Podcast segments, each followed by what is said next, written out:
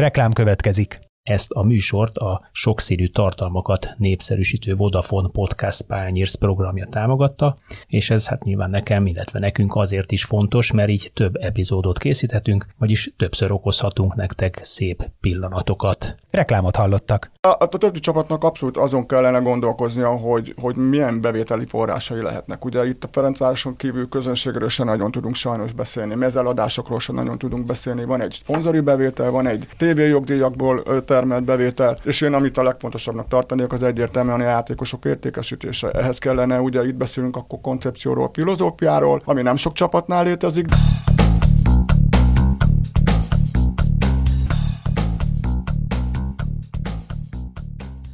Sziasztok! Ez itt a Zicser, a huszonnégy pont hu focis podcastja. Én szokás szerint Kálnoki Kis Attila vagyok, és üdvözlök mindenkit még egyszer. Katari labdarúgó világbajnokság miatt relatív hosszú téli álmából szombaton felébred, és újraindul az en bé egy. Éppen ezért az eheti Zicserben Hurt Kajános húszszoros és Zombori Zalán egyszeres válogatott labdarúgóval, utóbbi a londoni központú World in Motion ügynökség munkatársa, és egyben arról fogunk értekezni.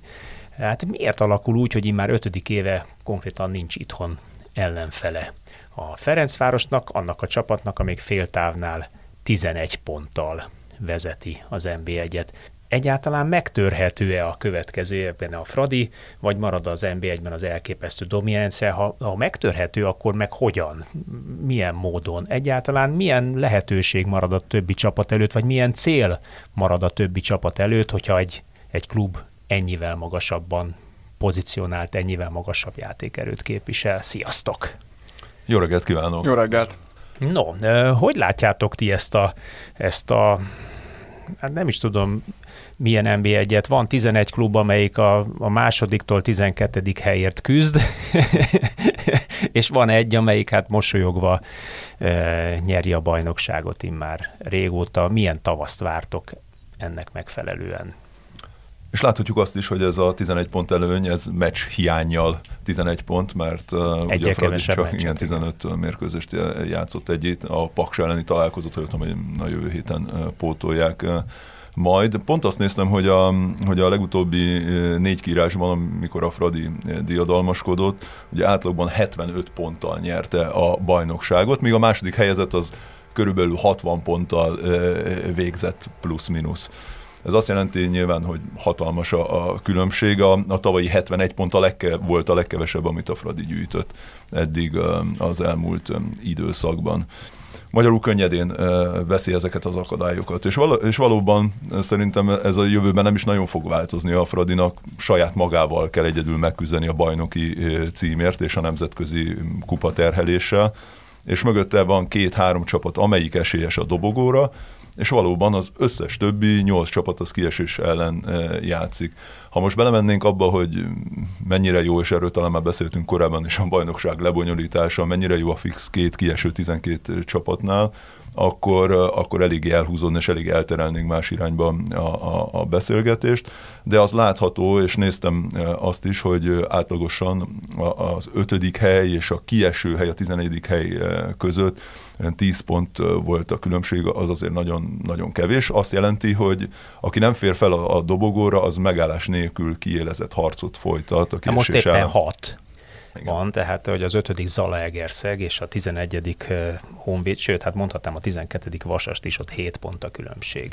Ami kettő mérkőzés, két rosszabb meccs, zutty. Két jobb meccs, föllövöd magad a relatív elejére.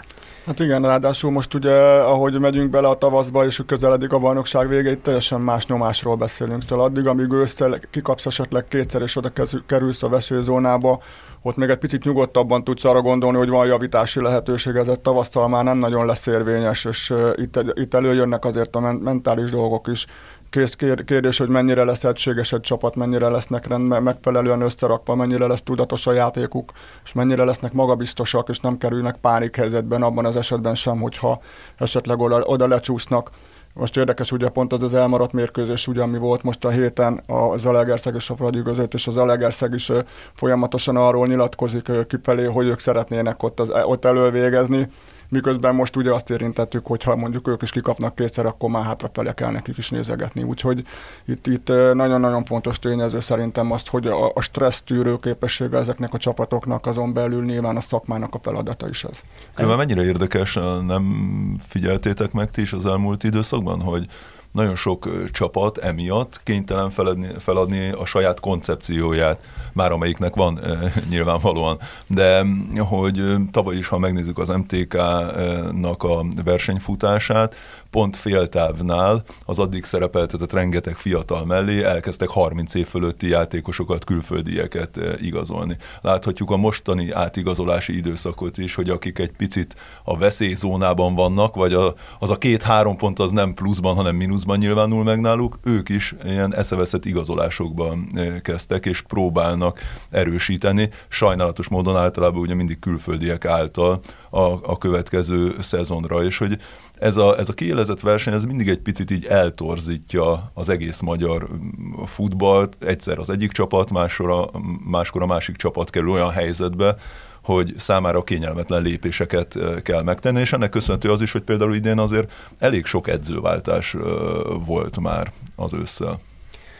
Számomra viszonylag világos, meg valószínűleg mindenki számára, hogy a Fradinak ezt a elképesztő dominanciáját a költségvetési különbség biztosítja. Ők kiválóan gazdálkodtak az elmúlt években, stabilan nemzetközi porondon vannak, a legnagyobb közönségbázissal bírnak, a legügyesebben értékesítették a viszonylag nagyon Budapest nagyon jó helyén lévő stadionjuknak a, a, a arculatát, a egész kihasználtságát. Tehát ott egy olyan gazdasági tevékenység folyik most már, amire azt kell mondjam, hogy, hogy ö, talán követendő példa lenne, hogy mondjuk az állami forrásoknak a, az összege az mondjuk pontos számot nem tudok, de nagyságrendileg szerintem húsz százalék környékén maradt, nyolcvan százalék pedig teljes piaci alapú bevétel a Ferencvárosnál.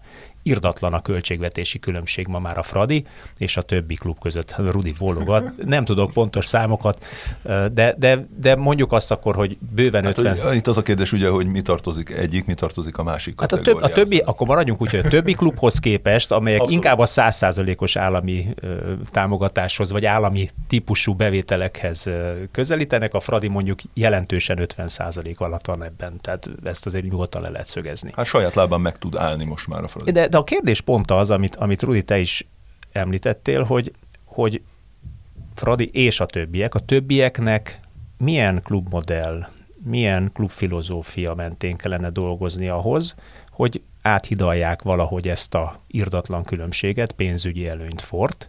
Egyáltalán áthidalható-e? Ha nem hidalható át, akkor mit kellene csináljon a többi klub? Áthidalható. Alapjában véve azt kellene tudomásul venni sajnos a többi csapatnak, hogy a Ferencvárossal nem tudnak versenyezni. Nem lehetséges az, hogy azt, amit a Fradi felépített az elmúlt négy-öt évben, és amit itt most említettetek, hogy igen, azért tudja ö, saját maga is most már úgymond ö, kit, ö, kitermelni azt a bevételt, mert ugye eljutottak arra nemzetközi szintre. Ezt ugye én azt gondolom, hogy ö, mivel csak egy csapatunk indulhat ezen a szinten, ugye itt egy, egyértelműen a bajnokság megnyerés a cél, amit jelenleg csak a Ferencváros, és nincs a közelébe sem senki. Itt a, a többi csapatnak abszolút azon kellene gondolkoznia, hogy, hogy milyen bevételi forrásai lehetnek. Ugye itt a Ferencvároson kívül közönségről sem nagyon tudunk sajnos beszélni, mezeladásokról sem nagyon tudunk beszélni. Van egy szponzori bevétel, van egy e, tévéjogdíjakból termelt bevétel, és én amit a legfontosabbnak tartanék, az egyértelműen a játékosok értékesítése. Ehhez kellene, ugye itt beszélünk akkor koncepcióról, filozófiáról, ami nem sok csapatnál létezik, de én látok azért pozitív jeleket. Akár hogyha beszélünk a Paksról, aki ugyan tudjuk, hogy ő nyilván csak magyar játékosokkal dolgozik, de termeltek most már bevételt játékos eladásból az elmúlt időszakban Szendreivel, ugye a Hánnal, ugye az Ádám Martin, úgyhogy a Kisbognárt is ugye eladták Ciprusra, úgyhogy ott azért elindult ez a fajta folyamat, fiatalokat is építenek be. Most az Zalaegerszegnél látok egy picikét ilyen, ilyenfajta hozzáállást, hogy ott a Szerefumovot tudták tavaly értékesíteni Fehérvárra. Azt gondolom, hogy idén nyáron is várható olyan mozgás, ami majd generál nekik bevételt, úgyhogy valahogy erre kellene fókuszálni, de ennek az egésznek az alapja az lenne, hogy egy olyan utánpótlásunk legyen, a, aki termel olyan fiatalokat, akiket be lehet rakni minél fiatalabban az en bé egybe. Ne felejtsétek szavatokat, csak megütött a fülemet a merchandising Fradinak. Mondjatok egy számot, hogy mennyi volt a a shop bevétele tavalyi évben. Igen, több mint egy milliárd volt. Idén lépték át az egy milliárd volt. Azért az egy... Az már egy... Mondjatok kettő csapatot, aki képes lenne. Hát én, én azt mondanám, hogy az egész, az egész en bé egy, vagy a teljes magyar futballnak valószínűleg nem volt ennyi a, a, a shop bevétele, vagy a klub relikviák, mezek, sapkák, satöbbiknek az értékesítéséből befolyó poharak, befolyó bevétele. Tehát azért a, a, a Fradinak a, a dominanciáját, erejét szerintem, ha semmi más, akkor ez aztán végképp jelzi. Meg az, hogy tízezer néző fölött van általában most már folyamatosan évek óta a, a, az átlaga, a közönség átlaga, amit ö, szintén megközelíteni sem tudnak a többi klubok. És azt szerintem a körbenézünk Kelet-Európában is ez kiemelkedő. Szóval nem csak arról beszélgetünk, hogy Magyarországon emelkedik ki a Ferencváros ilyen szempontból, hanem szerintem az egész a környező országokat, ha megnézzük, átlagnélő szám, ez, ez brutális. Szóval én azt gondolom, hogy Magyarországon nem, nem nagyon találunk olyan csapatot, aki ezzel tudna versenyezni, és nem is biztos, hogy kellene, hanem hagyni kellene, hogy legyen egy olyan kirakat csapat, aki nemzet, nemzetközi szinten is méltóan képviseli a magyar labdarúgást. Itt az a nagy kérdés, nem, hogy ez meddig mehet ellenfél nélkül, meddig lehet a minőséget emelni úgy, hogy tulajdonképpen egész évben a nemzetközi porondot kivéve nem vagy megmérettetve. És valószínűleg a Fradinak a közeljövőjét ez fogja a leginkább meghatározni és, és befolyásolni. Különben, amit említettél, hogy, hogy a Fradi a büdzséjének köszönheti ezt a, ezt a különbséget, én inkább úgy fogalmaznék, hogy a tudatos építkezésének és munkájának. Mert ha megnézzük a annak az azt, eredménye hogy, a pillanatnyi igen, igen, pénztárca meg, vastagság. Hogy ha most a keretek értékeit nézzük, hogy egy három-négy évvel ezelőtt ugyanonnan indultak, mint a, mint a Fehérvár. Mondhatjuk, hogy még nemzetközi szereplés. Igen. Hát ha megnézzük a kereseteket, igen, hogy mennyi pénzt fizettek az egyik helyen, a másik helyen mennyi pénzt tudtak játékosoknak fizetni, milyen büdzséből gazdálkodtak, akkor mondhatjuk azt is, hogy még hátrányból indultak, és ehhez mérten egy aránylag rövid idő alatt hatalmas távolságra kerültek a Fehérvártól és, a, és az egész en bé egytől. És valószínűleg még egy gondolat azzal kapcsolatosan, amit említettetek, hogy, hogy miért kíváncsiak ennyire, hogy lehet eljutni, mert minőséget produkálnak, és, és magyar szinten mindenféleképpen minőséget jelent a, a Fradinak a játéka, de hogy Zalán is említettem, most már azért ez bőven elmondható térségi szinten is, nem csak országhatárokon belül, és ez a, ez a minőség, ami akár szolgáltatásban a stadionban, akár a, a nézőknek nyújtott szolgáltatások terén, akár a pályáról jövő szolgáltatások terén, ez már olyan pluszt hoz a magyar emberek számára, akik alapjában különben szeretik a labdarúgást nyilván nagyon nagy számban, hogy ezért már érdemes jegyet váltani, ezért már érdemes plusz pénzeket áldozni, és ezek az előrelépések, ez a folyamatos fejlődés, az, amiről valószínűleg beszélni is fogunk, hogy a Fradi azért most már értékesít is ö, nagy számban játékosokat, nem csak harminc, nem tudom, néztem, hogy az elmúlt jó pár évben, öt évben költött harminchárom milliót játékosokra, ami egy hatalmas különbség, hiszen a Fehérvár tizenegy milliónál tart körülbelül ugyanezen időszak alatt. Szóval ő, ők vissza is forgatják azt a rengeteg pénzt, amit keresnek, meg és ez minőségben megnyilvánul mindenhol. De adnak is el játékost. Ugye a Fradi adta el a legnagyobb értékben a játékost az elmúlt öt évben. Hát, hát most Lajdonival már húsz millió fölött. Ugye? Igen, de ugye erről beszélünk, hogy ehhez kell először az eredmény. Amit a Rudi említ, hogy ez a lépcsőzetesség, hogy hol ind, honnan indulsz és hova jutsz el, ez fel van építve szisztematikusan, és ha arról beszélünk, hogy ki az, aki utolérheti a Fradit, vagy oda esetleg mellé felnőhet, ez csak akkor lehetne, ha valaki tényleg rászán négy-öt évet így, hogy koncepcióval és... és nagyon-nagyon nehéz egyébként, mert tényleg a bajnoki cím által tudsz olyan ter- lehetőséget teremteni magadnak, hogy elérjél olyan csoportkörbe, ami olyan pénzügyi lehetőségeket ad neked, hogy legyen mit visszainvestálni, és onnantól kezdve jön az, hogy neked milyen a scout hálózatod, utána milyen játékosokat hozol ide, milyen edzővel dolgozol. Szóval nagyon-nagyon sok összetevője van ennek, de azt el kell ismerni, hogy a Fradi, amit felépített az elmúlt négy-öt évben, az, az példamutató. Különben a, a, amit akartam ezt hozzátenni, hogy nem tudom mennyire láttátok, néztétek Kubatov Gábornak az évértékelőjét. Ugye említette bennem, ami nekem leginkább megütötte a fülemet a sok siker mellett, amit a különböző szakosztályok elértek, az, az volt, hogy a legnagyobb lépést, mivel hogy az Európa Ligában is a legkisebb költségvetéssel rendelkező csapat jelen pillanatban ugye a tavaszi kieséses szakaszban, ők azzal tudják megtenni, és azzal tudják elérni, amiben rengeteget fejlődtek az elmúlt időszakban, hogy, hogy azokon a területeken, amelyek megfizethetőek még, amelyekben utol lehet érnie a nyugatot, vagy a jobb futballal rendelkező nemzeteket, ott nagyon sokat fejlődtek, mint például ugye az adatok és statisztikák és a mérések terén, hogy most már ők is olyan technológiákat alkalmaznak, sőt, sok esetben még jobbakat is, mint a legnagyobb csapatok. Ezért rengeteg információval, pontos adattal, mindennel rendelkeznek. Ezeket ugye a többi szakosztály is most már átvette a vízilabda, jégkorong mindenki, és kézilabda, és ott is van fejlődés. És És ez az alapja, amivel ki tudják egyenlíteni egy picit itt a büdzséből, meg a lehetőségekből adódó különbséget. És ha innen közelítjük meg az egész magyar labdarúgást, ezért legyünk őszintén, ilyen támogatottság mellett ez mindenkinek rendelkezésére áll. Mindenki meg tudná azt csinálni, hogy technológiát vásároljon, hogy dolgozzon az adatokkal, hogy megfelelő játékos megfigyelőket alkalmazzon, mert vannak ilyenek nyilván, tudjuk jól a csapatoknál, de erről rengeteget beszéltünk már ezen a platformon. Meg, hogy és mennyire hogy, hallgat hogy mennyit rá a tulajdonos, mennyire hallgat igen, rá az edző. Igen, ha megnézzük és beszélni fogunk az igazolásokról is, és ott feltesszük ezt a kérdést, hogy vajon ezeknek az igazolásoknál hány százalékánál alkalmaztak egyáltalán játékos megfigyelit, hány százalékánál volt az, hogy mióta évek óta megfigyelik igen ezeket a játékosokat. A... Biztos, hogy borzalmas az arány. Beszélünk arról, hogy valóban nagyon szépen építkezik a fajta, de hogy ha most mérlegre tennénk azt, hogy mennyi pénzt költöttek olyan játékosokra, akik nem váltak be, akkor az még lehet, hogy még mindig a negatív oldalon lenne. De addig, amíg te eredményt produkálsz, megvan a siker, addig az árnyalva árnyal, van. Nemzetközi szinten sincsen, hogy tízből tíz igazolás hát beválik, szóval arányában ugye nagyjából azt mondom, hogy ha a fele sikeres, akkor már, már jól dolgoztak. De a Fradin az már jó arány, nem? Hogy...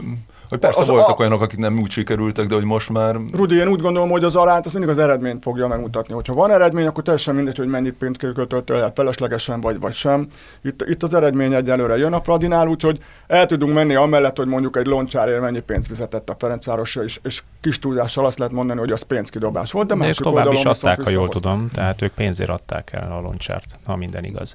Uh, nagyon érdekes, amit, amiről beszélgetünk. Tehát Rudi, hogyha össze kell foglalni, akkor jól értelmezem, hogy azt mondod, hogy a magyar futballban hatékonyabb és jobban megéri mondjuk öt komoly koponyát, elemzőt, játékos megfigyelőt megfizetni, mint egy idegen légiós, meg körülbelül abból a pénzből tudod ezeket a fiúkat megvenni. Én, én Fiatal, azt... lelkes, adatelemző srácokat. És na, hosszú táv, köz, már, már nem hogy hosszú táv, lehet, hogy közép, rövid középtávon nagyobb eredményt tudsz velük elérni?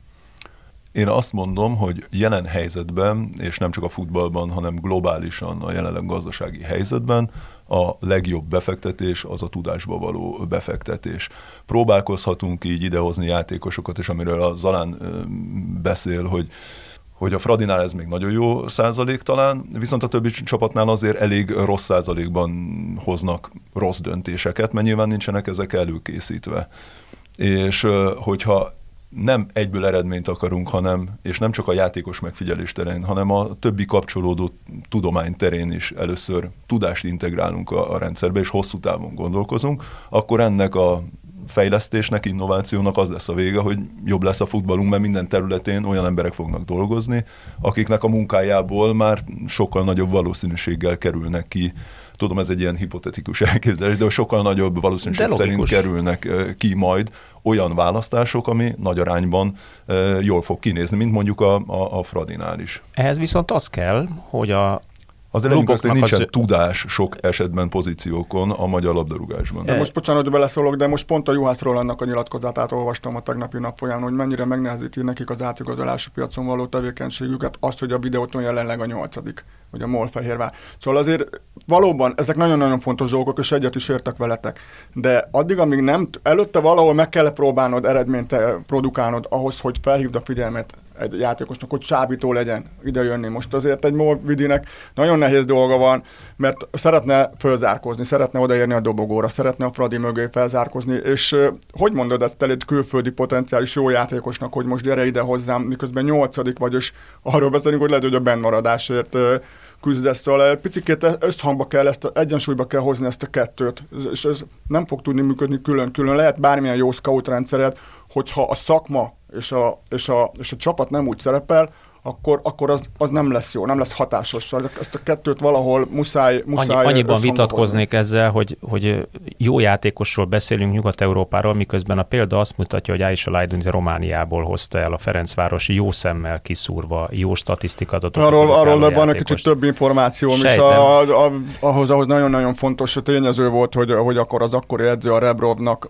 a Dinamo Kijevből csapattársa volt, a román csapat klubigazgatója. Enélkül nem működött volna. Bármilyen scout rendszered van, bármennyire is nézett ki, hogyha Rebrov nem kap olyan bizalmi információt a sportigazgatótól, aki korábbi csapatársakhoz, az egy egész üzlet nem jött volna okay, létre. Van, van ilyen emberi, egész biztos, hogy van ilyen emberi és kapcsolati tőke része is, viszont amire rá szeretnék kérdezni, ugye az az, hogy mondjuk a Ferencvárosnak viszonylag kristálytiszta most már évek óta, ezt Kubatov Gábor is többször lenyilatkozta minden évértékelő beszédben, kristálytiszta a klub filozófiája, a klub dé en es-e.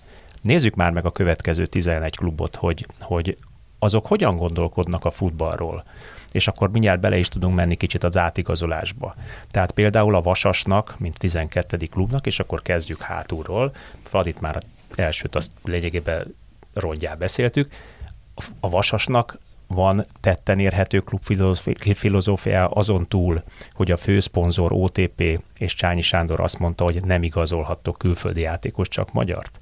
Látszik valami tendencia abban, hogy egy, egy kiemelt, tíz éve kiemelt akadémiával a háta mögött hogyan működik egy ilyen klub? Mi az üzenete? Értékesít játékost, vagy csak nyakra főre vásárol? Nagyjából, nagyjából a, igen, igen, a kérdésedben benne is volt a válasz, nagyon nehéz azt így többet mondani. Hát nézd, én ugye azért picit vasas érzelmi vagyok, úgyhogy nehezen mondok negatív dolgokat róluk, de, de tényes való, hogy... azért nehéz eldönteni, hogy, hogy milyen érzelmi de vagy. De utánpótlásban eltöltött éveim alapján mondom azt, hogy, hogy, hogy közel áll hozzám a Vasas. De tényes való, hogy az az irány, amiben elmozdultak most, az nem annyira azt képvisel, amit egyébként néha nyilatkoznak is kifelé, hogy próbálják majd az akadémiáról beépíteni a fiatalokat, ezzel szemben azt látjuk, hogy gyűjtik a, a, a pályafutásuk vége felé járó labdarúgó. Válogatottsága rendelkező. De mindezt, mindezt azon a címen tették egyébként, hogy olyan csapatot építenek, ami már az en bé egyben is masszívan megáll a helyét, ennek megfelelően az elmúlt három év gólkirályát, vagy fél év gólkirályát már oda is igazolták ugye az évek alatt, már az en bé kettőbe, stb. Na most ehhez képest ugye például a legrosszabb iksz gé mutatóval, tizenhat egész nyolcvanhetes iksz gé mutatóval legkevesebb volt, tizenhármat lőtték. Ez most tizenhat mérkőzésre érvényes, vagy tizenhétre, bocsánat, tizenhatra, tizenhat mérkőzésre érvényes, tehát ez egy iksz gé totál kumulált adat, ami hát nem mondható túl soknak. A második legrosszabb lövésbemutatóban. kilenc lövés per kilencven perc. Tehát valahogy nem igazán látszik, hogy ők ténylegesen úgy igazoltak, vagy bevált ez a fajta koncepció, bár én inkább, inkább csak neveket látok, mint koncepciót a Vasas klubmodelljében, jelenlegi klubmodelljében.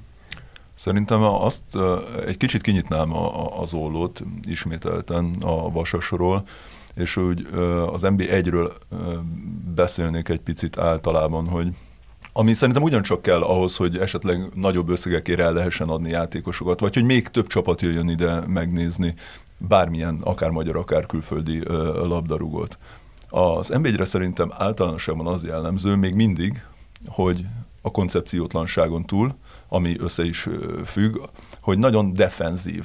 A magyar, magyar futball, mint a válogatott is egy picit arra épül, hogy hát mi azért nem vagyunk annyira jók, mi azért inkább roncsuk el a másiknak a játékát, mint kezdeményezünk, építkezünk. Lehet így játékost eladni? És ez az, amit mondok, ha ide jön valaki, és megnézi az en bé egyet a mai napig, és a Ferencvároson is vegyük ki megint ebből a, a körből, én nem vagyok benne biztos, Zalán azért most már jobban benne van, ebbe több információval rendelkezik, hogy ugyanolyan eséllyel el tudnak indulni az itt játszó labdarúgók, mintha akár Szlovákiában, ami most már azért deklarált egy picit gyengébb bajnokság, vagy akár Lengyelországban megné- megnéznek egy, egy játékost.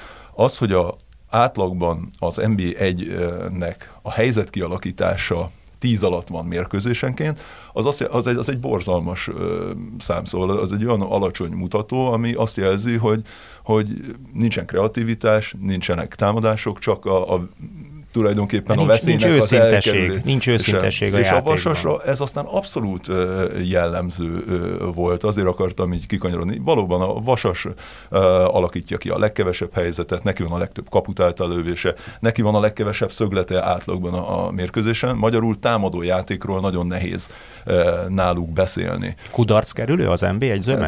Ez, ez, pontosan ez a, ez a helyes szó.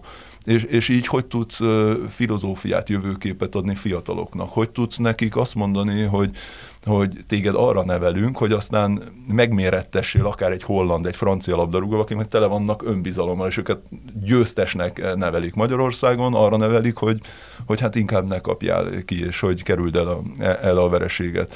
Szóval, hogy egy szemléletbeli problémát is látok, és visszakanyarodva, visszakanyarodva a, a Vasasra, ott meg valóban semmilyen koncepciót azon túl, hogy nem lehet külföldi játékost igazolni, nehéz felfedezni.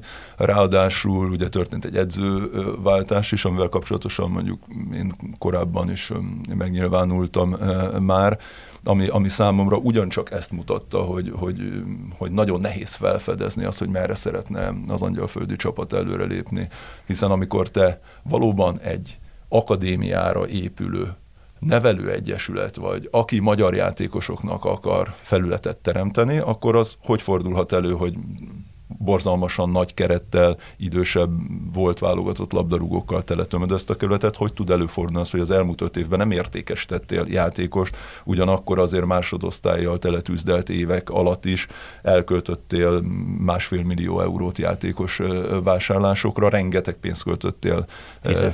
fizetésekre. És, és leigazolsz egy olyan edzőt, egy olyan edzőnek adsz lehetőséget, Kutor Attila után, aki, aki azért jó edzőnek tartjuk magyar szinten, de ő is azért elég defenzív, visszafogott alkat, hiszen ezzel tud eredményt elérni a csapatainál, de utána leigazolsz egy, egy olyan idős edzőt, aki, aki eljön Angyalföldre úgy, hogy nincsen neki tulajdonképpen egy másodedzője, egy pályaedzője, egy bármilyen tudományággal foglalkozó akárkie.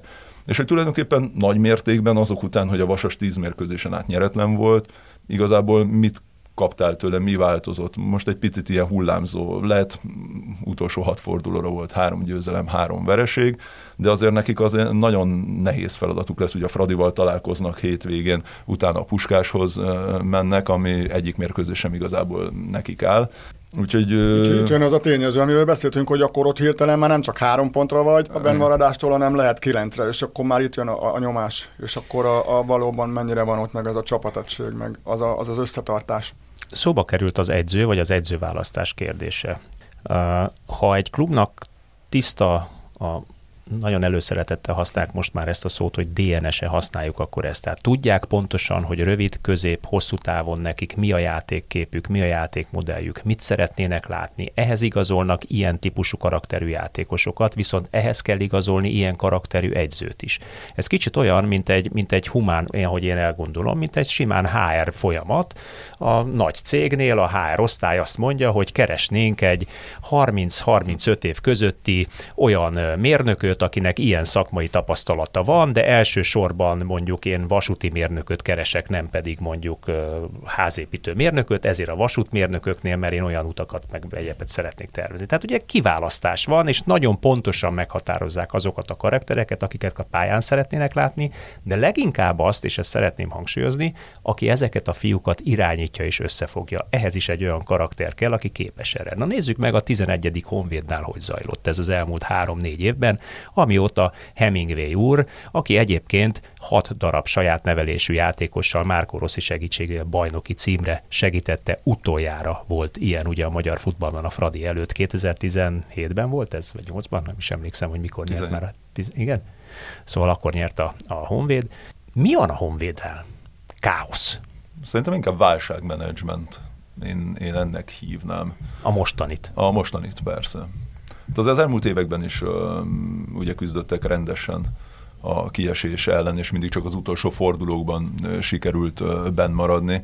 Ha most nagyon poénkodni és ironizálni szeretnénk, akkor azt mondhatnánk, hogy tavaly volt előre lépés, hiszen az előző évi harminchét pont után harmincnyolcat sikerült már ö, gyűjteni, és az utolsó fordulóban ezzel, ezzel benn maradni. Viszont ez a hatalmas edző ö, és vezetői pozíciókban is vándorlás, ez azért soha nem azt mutatta, hogy nagyon nagy rend lenne. És amikor idén bajnokság elején ugye bejelentésre került hangzatos szavakkal az, hogy milyen változások fognak történni. Most egy teljesen új irány, és bemutattuk a, a különböző volt pozíciókban. Volt egy volt, skót, minden volt. Sportigazgató, magyar sportigazgató. Hát igen, csak a bemutatásban ugye került egy-két apró hiányosság, most nem emlékszem már pontosan, de, de egy-két szakvezetővel kapcsolatosan, szakmai múltjával kapcsolatosan elfelejtették leírni, hogy nem ilyen válogatottnál volt, hanem női válogatottnál volt, és nem ott volt, hanem amott volt. Szóval volt egy-két elcsúszó információ, és az ember aggódva figyelte a Honvédot is, hogy persze nagyon szeretné mindenki, hogy sikeres legyen, és bármelyik csapat Magyarországon előre lépjen, de amikor így már, már az a legelején így egy picit elcsúsznak a dolgok, akkor, akkor nyilván aggódik mindenki. És ugye ennek az aggódásnak aztán lettek alapjai is, és, és láthatjuk, hogy hova jutott. Talán a legnagyobb játékos mozgás és meghatározó játékosoknak a, a távozása, elég csak, nem tudom, Batik Bencére gondol, gondolni, ugye, aki ilyen érdekes körülmények hát konkrétan, között konkrétan távozott. Ugye kicserélődött az a... Hát tizenhét a... ember menten ingyen hajó láttam. Így van, tehát akit szóval. Annak idején még a, a Urbányi István idejében leigazoltak, ott jött legalább, nem tudom... pontos számot nem fogok tudni mondani, de mondjuk maradjunk ennél a tizenhétnél, ami már szintén rengeteg külföldi játékos, azok mind eltűntek, pillanatnyilag egyetlen egy embert, Bence Leitner Barnát hozták vissza, ha jól emlékszem, Győrből, és a skót sportigazgató szerint senki mást nem fognak igazolni, ami azt jelenti, hogy most, minthogyha egy teljes mértékben lecsupaszított fiatal csapattal próbálkoznának, ami azt is sejteti, hogy a pénzcsapot elzárták. Mire lesz elegendő ez a Honvédnál? Hát küzdelem a bennmaradásért egyértelműen. Picit általánosítanám azt a problémát, ami a Honvédnál van. Az én véleményem az, hogy Magyarországon nem létezik sportigazgatói pozíció. Most indult hát az em el es-nél, létezik. létezik, de ezt most indítottak egy olyan képzést az em el es-nél, ahol próbálnak betanítani esetleg volt labdarúgókat, akik ugye most fejezték be a pályafutásukat. Én azt érzem, hogy, hogy ha, akár, ha megnézzük, most ugye beszéltünk a Vasasról, meg a Honvédról. De hát ez bemegy régóta, hát például az imént említett Vasas tulajdonos, nincs a kisebbségét, olyan Nagy Miklós is ezt a, igen, ezt a igen, de, de hogy mondjam, én... előszeretettel vásárol is látjuk játékosokat a saját koncepciója szerint. De nem működik. Be kell látni, szóval ezért uh, el kell, nem, most jelenleg azt, azt mutatja az eredmény, hogy ez nem biztos, hogy jó irány. Én, én nagyon-nagyon becsülöm azt benne, hogy ő, ő próbálja működtetni a Vasast, de, de nem szabadna neki ennyire nagyon belefolyni a minden területre. Szóval egy picikét tudomásokkal venni, meg kell nézni, hogy hogy működik. Most arról beszéltünk egy rengeteget, hogy hogy működik a Fradi, hogy épült fel a Fradi. Van egy tulajdonos, aki imádja a futballt, aki imádja a klubot, de nem akar belefolyni olyan szakmai döntésekbe. Ezt rábíz egy olyan emberre, aki komoly nemzetközi tapasztalattal rendelkezik, elvégezte megfelelő iskolákat, nem csak Magyarországon, hanem nemzetközi szinten is. Ilyenekből kellene több, és ezeknek, a, ezeknek az embereknek lehetőséget adni, és akkor lehetne beszélni koncepcióról, akkor lehetne egyeztetni, hogy mit akarunk, és akkor rábízni erre az emberre. De az, hogy egy tulajdonos akarjon ebbe belefolyni, ezt nem tartom szerencsésnek. A Honvédnál megint csak egy olyan tulajdonosi kör van, akik nem mondhatjuk, hogy a futballból jöttek volna, bármilyen kapcsolatuk lett volna korábban a labdarúgással. Ők neveztek ki olyan vezetőket, akik szintén nem tudok róla, hogy korábban óriási nagy tapasztalattal rendelkeztek volna a sportvezetői területen. Úgyhogy én egy picit ebben is látom a hibát, hogy, hogy olyan emberek kapnak pozíciókat, akiknek nincs meg a megfelelő tapasztalatuk, és ebből is fakad az, hogy hogy nagyon rossz irányba mennek a dolgok. Nyilván a Honvédnál hallottunk pénzügyi problémákról is, ugye ez is pro- okozza azt, hogy nem nagyon tudnak most igazolni télen. Én azt gondolom, hogyha lenne pénzük... De annak köszönhető nem, hogy ennyi játékost állandóan cirkuláltatnak. Hát hogy először rálocsolták az olajat a tűzre, hatalmas lánggal elkezdett égni, elfogyott az olaj, és most kicsit... Parázslik. Igen, csak amikor cseréled az edzőt, vagy cseréled a sportigazgatót, vagy cserélsz a vezetőségbe, akkor mindig az van, hogy nekem ezek nem jók, én majd megyek az én fej, saját fejem után, és akkor hozok újakat. Na de és nem az, az lenne, ez akkor még egyszer, még egyszer kérdezem, tehát nem az lenne a normális, hogy aki mondjuk jön egy klubtulajdonos, akkor azt mondja, hogy itt van egy négy oldalas papír, mi ezek szeretnénk lenni, én ehhez szeretnék sportigazgatót választani, a sportigazgatónak megkötöm a kezét, hogy milyen edzőt választhat ugyanehhez a történet. Ez egy munkafolyamat, kérem szépen. De Tehát, ez is fölülről hogy képzeljétek, képz, képzeljétek el mondjuk az o té pét, Csányi Sándor azt mondja, hogy ő szeretne egy, egy bankfiókot vezetni. Te oda vezetsz, egy, oda, oda viszel majd egy, egy mondjuk egy, egy, egy közértigazgatót? Igen, de a Vasas lenyilatkozta, hogy hát szeretne fiatalokat közér... beépíteni, és mégsem látom a fiatalokat, hogy belennének építve. Hát de akkor valami akkor... baj van, akkor valószínűleg ne... közértigazgató ül a A, a, a futballklub élén. Tehát ugye ez egy, ez egy másik történet. De miért mondjuk akkor, azt tehát... akkor, hogy ez a cél, és, és nem látom ezt a célt? És ezzel szemben viszont akkor hibáztatom a játékosokat is, mert közben azt látom folyamatosan akkor a Vasasnál, hogy a fiatal játékos meghosszabbította a szerződést, új szerződést kötött, profi szerződést kötött. Látja a fiatal a jövőjét a Vasasnál, mikor azt látja, hogy harmincon felülieket igazolnak folyamatosan? Meg mondjuk, amit említettél, hogy igazoltak egy gólkirályt, ráigazoltak a másik gólkirályt, a harmadik. Nem érzem ebbe a szakmaiságot sem, hogy ha már van egy, akkor miért kell oda még a harmadik, meg a negyedik. Most egy belső védőt igazoltak télen. Szóval egy picikét, picikét ehhez, alaposabban, ehhez kellene, ele, kicsikét alaposabban kellene ennek, ennek utána járni, és, és, és tisztában tényleg, amit te is említettél, filozófia mentén menni, de... De ez nem azért van szerintetek, mert, hogy, mert itt nagy cégeket, meg cégneveket említettél, Attila. Hát hogy... csak példaként említettem. De, de, de ugye abszolút jó példa, de, de hogy ezek a, a cégek azért fölülről vannak felépítve, és nem a kirakatot rendezgetik, hogy a futballban mindig az van, nem, hogy legyen egy, egy jó csapat, a csapat legyen rendben, és akkor utána majd elkezdünk a közö, kö, következő pozíciókra az edzőre, majd találunk hozzájuk egy jó edzőt, majd akkor kinevezünk egy sportigazgatót. Hát a futball van fölülről igen. felépítve. Nem, nem, hát épp, ja, igen, épp, épp, épp ezt mondom, hogy, hogy mindenki meg akar felelni, mert hogy kifele jó csapatot kell építeni, és a többi pozícióra meg, meg nem fektetnek annyi energiát, pedig ezt jól tudjuk, hogy amiről te is beszéltél, hogy legyen egy megfelelő edződ, legyen sportigazgatód, az ugyanolyan kiválasztás, ugyanolyan játékos megfigyelés kérdése külföldön, és hogy évekig követnek egy edzőt, nézik a viselkedését pályán, pályán kívül, hogy kommunikál, és... és ennek köszönhetően, a teljesítményének köszönhetően választják majd ki az adott pozícióra. De Magyarországon ez abszolút nem így működik, és visszakanyarodva egy másodpercelig akár a, a Vasashoz is, hogy jön, amikor ki, elküldesz egy edzőt egy adott napon, akkor hogy jön azon a napon már egy kondás elemér, mint választási lehetőség. Az rendben, hogy szabad, meg munkát kell, és ez nem az elemér ellenfélreértés, ne, ne essék, de a Vasas, ahogy Zalán is említi, kommunikációleg egy innovatív, fiatal magyar játékosokkal elérni, eredményt elérni akaró ö, egylet. Hogy jön egy innovatív csapathoz egy kevésbé innovatív ember? Ez azt jelenti, hogy nem volt semmilyen megfigyelés, csak felkeltünk reggel, aztán nézzük meg az á bé cé-be, hogy ki az, aki legelőször szabad. szabad. Igen. Hogy néz ki ez a tizedik Újpestnél? Ugye az eddigi, eddigi kluboknál kevés gólt láttunk kevés helyzettel, viszont az Újpest pont az a klub, ahol egyébként nincsen sok gól, de a legrosszabbul a, a, jön neki az iksz gé kimutatásban, mert mínusz öt egész hetvennyolc a mérlegük, tehát a, magasabb, ahogy van, alacsonyabb a iksz géjük, mint a hány gólt lőttek, ugye? Vagy alulrúgják, al- alulrúgják magukat. Tehát ami azt sejteti, bocsánat, kicsit belezavarodtam, azt sejteti, hogy, hogy bennük azért mintha több lenne, mert ahogy én látom egyébként, egy olyan tizenhárom játékossal ők megvannak fixen az első csapatban, ott inkább a mögöttes rész hiányzik, illetve hát hasonlóképpen a koncepcióra lennék kíváncsi. Szerintetek mi az Újpestnél a koncepció? Hú. Hát nincs koncepció. Vagy dé en es, klub dé en es. Túlélés van. Évek óta tudjuk, hogy a belga arra vár, hogy valaki jöjjön és letegyen annyi pénzt, hogy eladhassa végre a klubot. Ez eddig nem történt meg.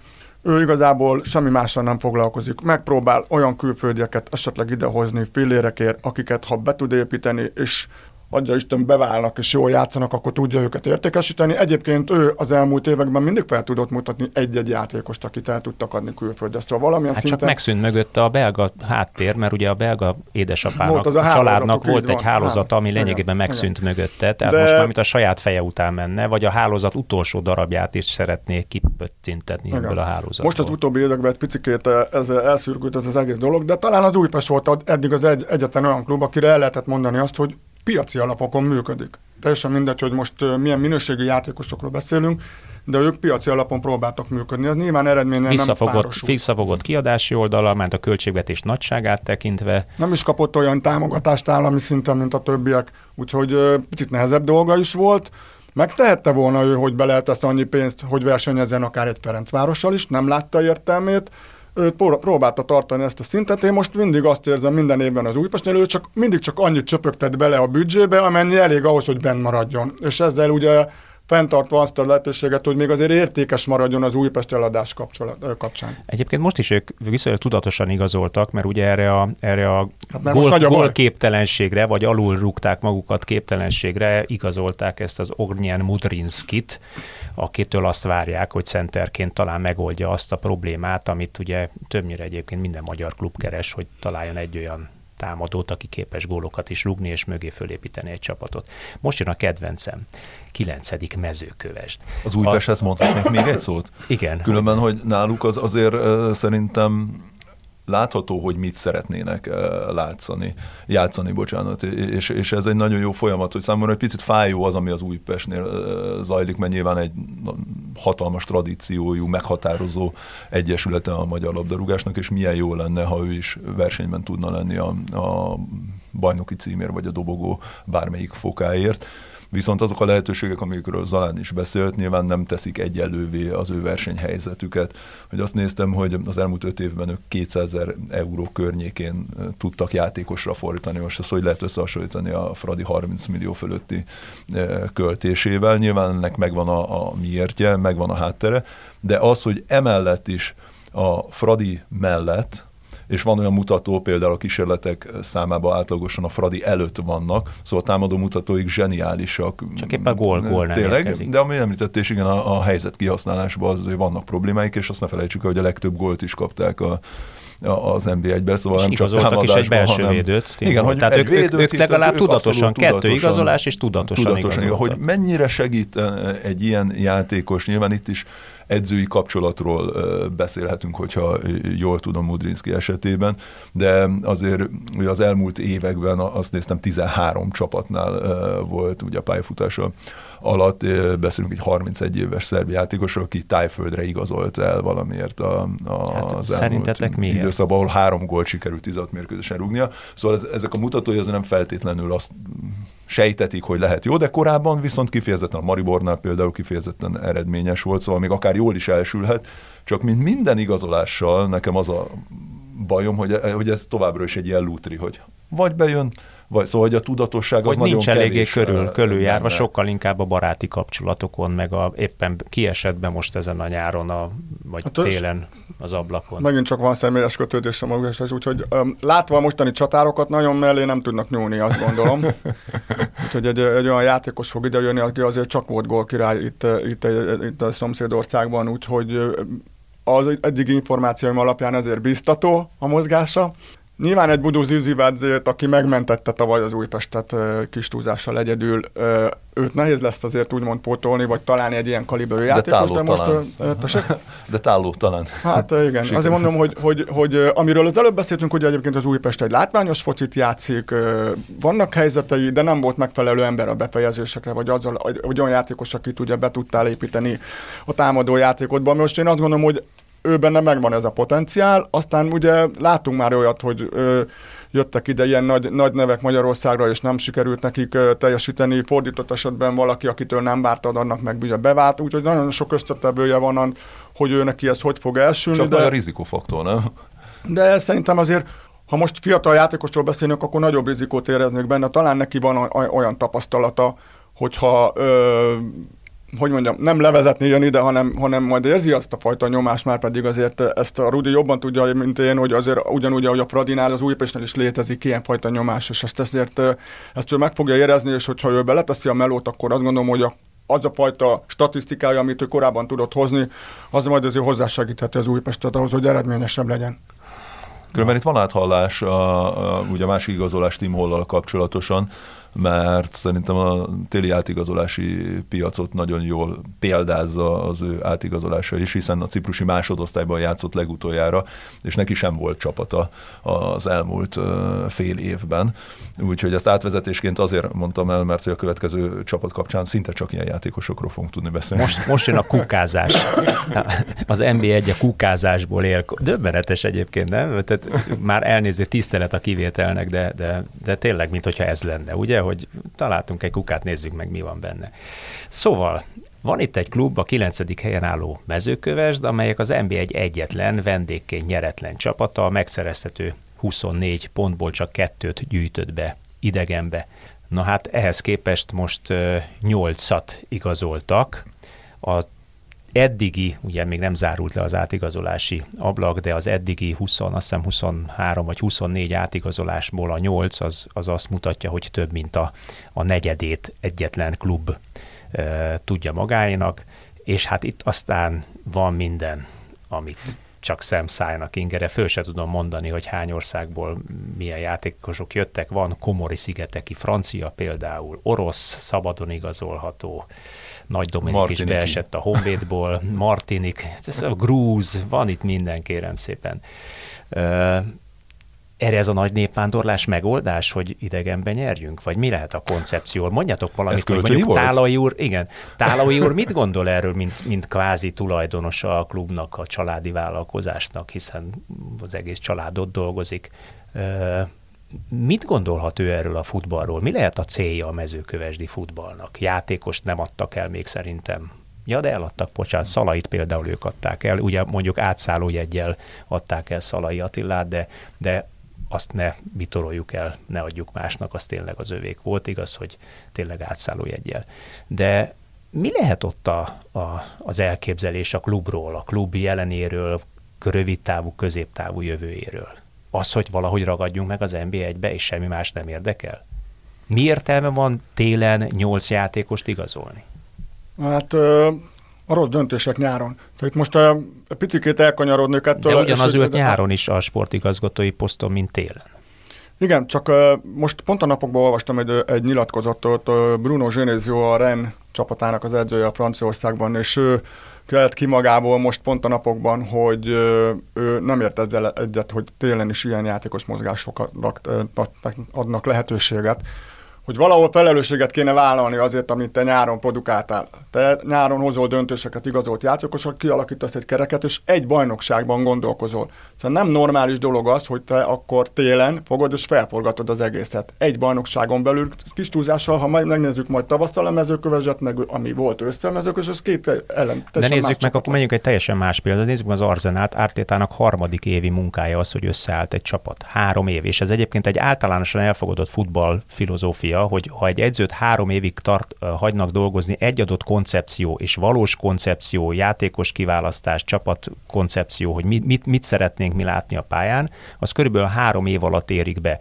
en bé egyben hány edző, aki több mint két éve van a kispadon? Egy, kettő, meg hány olyan klubban, és majd, majd a végén talán össze is számolunk, hány olyan klubban, amelyek van értelmezhető jövőképe és filozófiája, és az képes is tartani mondjuk három éven keresztül, mert egy, egy rosszabb hármas széria után nem akarja kivágni az edzőt. Egyértelműen én azért hoztam föl ezt a példát erre az átigazolási dologra, hogy, hogy ez mutatja azt, hogy rossz döntések születtek nyáron, és most menekülnek előrefelé azzal, hogy semmi más nem számít, csak a bennmaradás. És, és most koncepcióról beszélünk, ez lehet, hogy csúnya lesz, de ez a koncepciója a Mezőkövesdnek. Nem kiesni az en bé egyből. Nemzetközi szintre nem tudnak kijutni. Ugye nyilván a Ferencvárosról már beszélgettünk, hogy teljesen más szint, más szint. Ugye mögött van egy Puskás, meg egy Kisvárda, akikről el lehet mondani, hogy most ők is egy picikét el, elléptek a többi csapattól. Mezőkövesnek nem látom más célját, mint hogy, hogy az en bé egybe minél, minél előbb bebiztosítja a bennmaradást, és akkor nyugodtan tudja játszani. Ez most tél, tél, télig nem sikerült, és most próbálnak menekülni. Belátták, hogy, hogy rossz igazolások voltak nyáron, ezt próbálják korrigálni. Ilyenkor kéne, hogy legyen egy felelős. Erről beszélgettünk, hogy a sportigazgatói pozíció. Ugye a Vasasnál a tulajdonos döntött, de ő vállalt felelősséget azért, hogy rossz edzőt hozott, vagy rossz játékosokat igazolt, nem mert hát, ő, ott, ő, ott ő... magát kellene kirúgja. Igen. Itt viszont van egy tulajdonos, és van egy sportigazgató, aki felelős egyébként most már lassan másfél éve az igazolásokért, és azt látjuk, hogy mondjuk Mezőkövesden minden fél évben megjelenik nyolc-tíz játék, új játékos. Tehát ennek... ennek... Erről is lenne véleményem, de azt most inkább nem, azt nem biztos, hogy elmerném most mondani, hogy milyen, milyen, milyen dolgok vannak e mögött, de az tény és való, hogy most egyetemen azt gondolom, hogy hogy most próbálják, próbálják egy picikét frissíteni úgy a keretet, hogy, hogy valahogy elérjék azt, hogy, hogy bent tudjanak maradni, semmi más nem látok el mögött most. De ez nem felelőtlen gazdálkodás, meg hazardírozás, megállás nélkül. Hát ha nyáron igazolsz nyolc játékos, utána tényleg megint kell nyolcat. Itt beszéltünk arról, hogy ez, hogy ez mennyi fizetéssel, mennyi játékos elküldésével, mellőzésével, akinek hosszú távú szerződés igen, kötöttél, az ő kifizetésével. De nem tehetnéd meg, Rudi, hogyha üzleti alapon működne egy klub. Szóval addig, amíg állami segítséget kapnak, kapnak ezek az egyesületek. És, és megtehetik ezek a tulajdonosok, hogy jó, nem baj, akkor veszünk meg egy még ötöt. Ja, ez se jött be, nem baj, veszünk még ötöt. Hogyha te üzleti alapon működnél, akkor azt nem tudnád megcsinálni. Akkor most ott lennél, hogy hát oké, okay, nem, nem szerepelünk jól a bajnokságban, nem jó a csapat, de valahogy meg kell oldanunk. És akkor itt jön a szakma. De ez jelenleg nem nagyon jelentkezik ö, ö, Mezőkövesden ilyen szempontból. Mondjuk Mezőkövesden valószínűleg különben az a legnagyobb kérdés, hogy hallani lehet, hogy ha nem lesz en bé egy, és ne talán kiesnek, akkor ott azért megszűnés szélére is sodródhat maga a klub. Szóval ott, itt ez a legnagyobb kérdés, hogy ott a térségben megmarad, mint Mezőköves, vagy esetleg Diósgyőr. Hát de van ott a térségben komoly klub. De hát nyilvánvaló, de az ő szemszögükből ugye nagyobb most tradíciókkal a... bíró, nagyobb szurkolótáborral bíró, és itt nem akarom mezőkövesdieket bántani, mert biztos ők is örülnek, hogy ki tudnak menni hétvégén meccsre, de hát azért Mezőkövesdet egyszer csak úgy fölemelték. Az és en bé egy. Nem csak őket, igen. Igen. Szóval nyilván vannak ilyen mesterséges képződmények a támogatási rendszernek köszönhetően, de ezért mondom, hogy, hogy maga az, hogy hogy ennyire következmények nélkül tudnak uh, ilyen döntéseket meghozni. Szerintem ez már, ez már túl is megy egy picit a, a felelőtlenségen. És amiről beszéltünk a, a, a legelején, hogy milyen koncepció, milyen döntések, milyen játékos megfigyelés, milyen szakemberek tudatos építkezése áll igazolások mögött.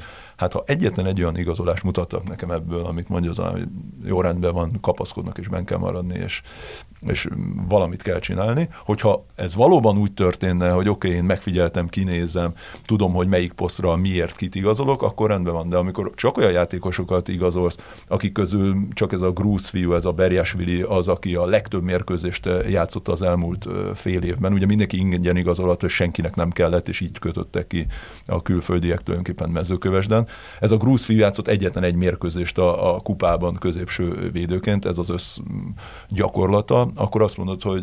A többi egyet a, sem? A, a többi egyet sem, igen. Hogy, az elég döbbenetes. És, és, és hát olyan, olyan helyeken játszottak, mondjuk annyi, annyiból nem, hogy ez a ef á es-tén a martiniku fiatalemberű nyolc mérkőzést fel tud mutatni háromszáznyolcvan percen, ami nyilván nem egy releváns adat, és október óta ő sem játszott semmit, de a többi külföldi az, az nem. És, és ugye olyan helyekről jöttek ráadásul, hogy mondjuk egy, egy grúz bajnokság hatodik helyezettjétől, amely tíz csapatos bajnokság, és négy éve van az első osztályban ez a, a, ez a csapat, ahol nem is játszott egy percet sem, vagy megnézzük a román másodosztályból érkező e, Szteliánó Filipet például, vagy Prudnyikovot, aki ugye orosz másodosztályból, szóval, hogy olyan helyekről érkeznek, ahol ezer százalék, hogy soha senki nem látta őket. Szóval nekem nem mondja senki, hogy tudatosan a Mezőkövesd ezeket a fiatalokat, vagy fiatalokat, tehát különböző korosztályban lévő játékosokat egyszer is megnézte, akár személyesen, akár bármilyen adatokat tartalmazó platformon keresztül. Hát ehhez képest Csontos Dominikot és Nagy Dominikot még egy pozitívumként említhetjük. Csontos Dominik mint, talán, hogy már tovább is ment. Jaj, már tovább is ment, bocsánat. Úgyhogy őt leigazolták, és el is adták a Győrnek. Nagyszerű. Na, hagyjuk ezt a mezőkövesdi kukázás, káosz kukázást. Fehérvár. Idegenben hasonlóan a Mezőkövesdes gyengérkednek. Egy győzelem, egy döntetlen, hat vereség a mutató, négy szerzett pont. Igazoltak Norvégiából egy Tobias Christensen nevű fiút, egy Deiby Flores nevű hondurászit a Panathinaikósztól Görögországból, plusz Szabó Leventét rendelték vissza kölcsönből. Mi látszik Fehérváron? Ott is aztán volt minden sportigazgató mozgás, hát igen, edzőmozgás. Új hullám. Erre a skandináv játékosról egyébként jókat hallottam az irodán keresztül, azért utána érdeklődtünk, és, és valóban jó, jó híreket kaptunk vele kapcsolatban, úgyhogy én azt gondolom, hogy vele, vele jól járhat a, a, a MOL Fehérvár.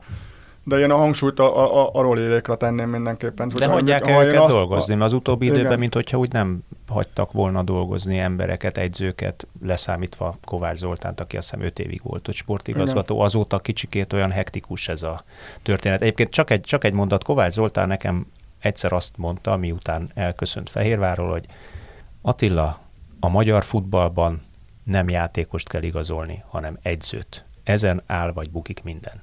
Igaz ez a mondás? Ö, nyilván a tapasztalatból mondja, úgyhogy hogy el kell hinniük neki, de ehhez meg kell egy jó sportigazgató. Szóval ez megint ugye ez az egész. Hát az a, fölül, a, fölülről a fölülről építkezés. Azt mondta, hogy amikor igen, ő beletalált, ugye a Nikolicsba, akkor, akkor, akkor működött minden. Emlékezzetek vissza, a Kovács Zoli előtt a Burcsa győző volt, aki idehozott egy kázolnit, és mennyire bele, belebukott konkrétan ősebbe. De ez, ez lenne a normális, hogy semmi baj, most előfordul ilyen rossz döntés hozott, a tulajdonos úgy döntött, hogy akkor váltás van. Ez kellene, hogy működjön rendesen. Én azért uh, szurkolok nagyon a Roliéknak, mert amiről az előbb beszéltem, hogy mennyire fontos legyen, lenne, hogy azok a játékosok, akik komoly nemzetközi karriert tudhatnak maguk mögött, és akarnak dolgozni a magyar labdarúgásba, és nem edzőként, hanem vezetőként, akkor vég, elvégezve a megfelelő iskolákat, bekerüljenek a rendszerbe, és tudjanak dolgozni.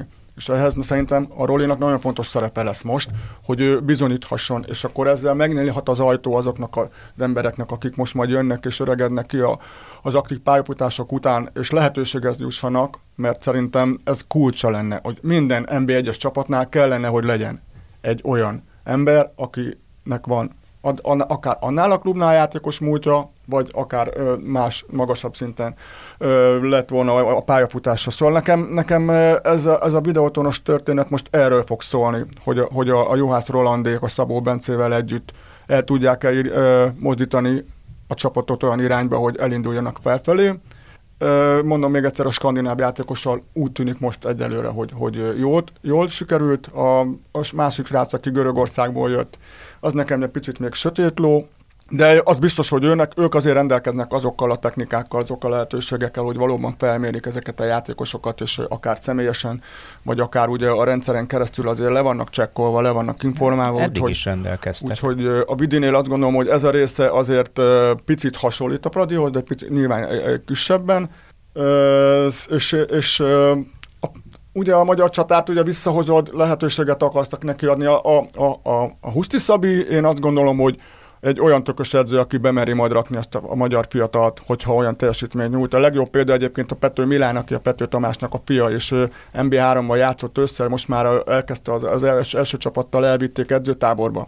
Ha a srác olyan teljesítmény nyújt edzésen, akkor a, a, a Szabi biztos vagyok benne, hogy lehetőséget fog adni neki, akár egy videótonban is en bé egyben, és akkor ott már beszélgethetünk arról, hogy értéket képvisel. Szóval kellenek azok az emberek, akik megmerik húzni ezeket, és akkor itt visszakanyarulunk oda, hogy egy jó sportigazgató, aki megfelelő edzőt választott. Én is úgy látom, hogy az elmúlt időszakban Fehérvár egy picit így letért arról az útról, amilyen neki haladni kellett volna, és, és ő is csatlakozott ez a picit ilyen céltalanság, koncepciótlanság történethez. Pont ezt akartam, hogy mi a Fehérvár koncepciója? Igen, ez, ez, nehéz, ez nehéz, nehéz volt Én meghatározni, és, és azért kezdtem minden a, a, az egészet, mert azért ettől függetlenül a Fehérvárnak most is egy több mint tizennyolc millió eurós kerete van. A második legnagyobb büdzsével rendelkezik. Neki normálisan, még a nyolcadik helyről is, pláne ilyen szűk versenyfutás mellett simán oda kellene érni a, a második helyre.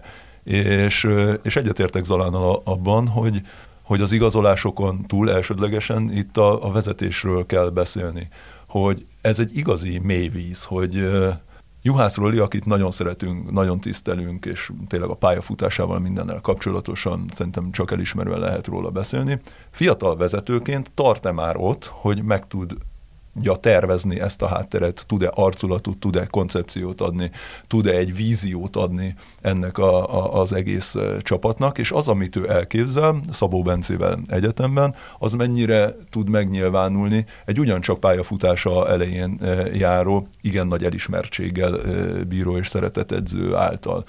Hogy ez a legnagyobb kérdés szerintem a, a Fehérvárnál, és hogy mindezek mellett hogy tudnak úgy eredményt elérni, hogy azért a Fehérváron rendszeresen jelenlévő, felülről érkező nyomást mennyire tudják csökkenteni a, a csapat irányába.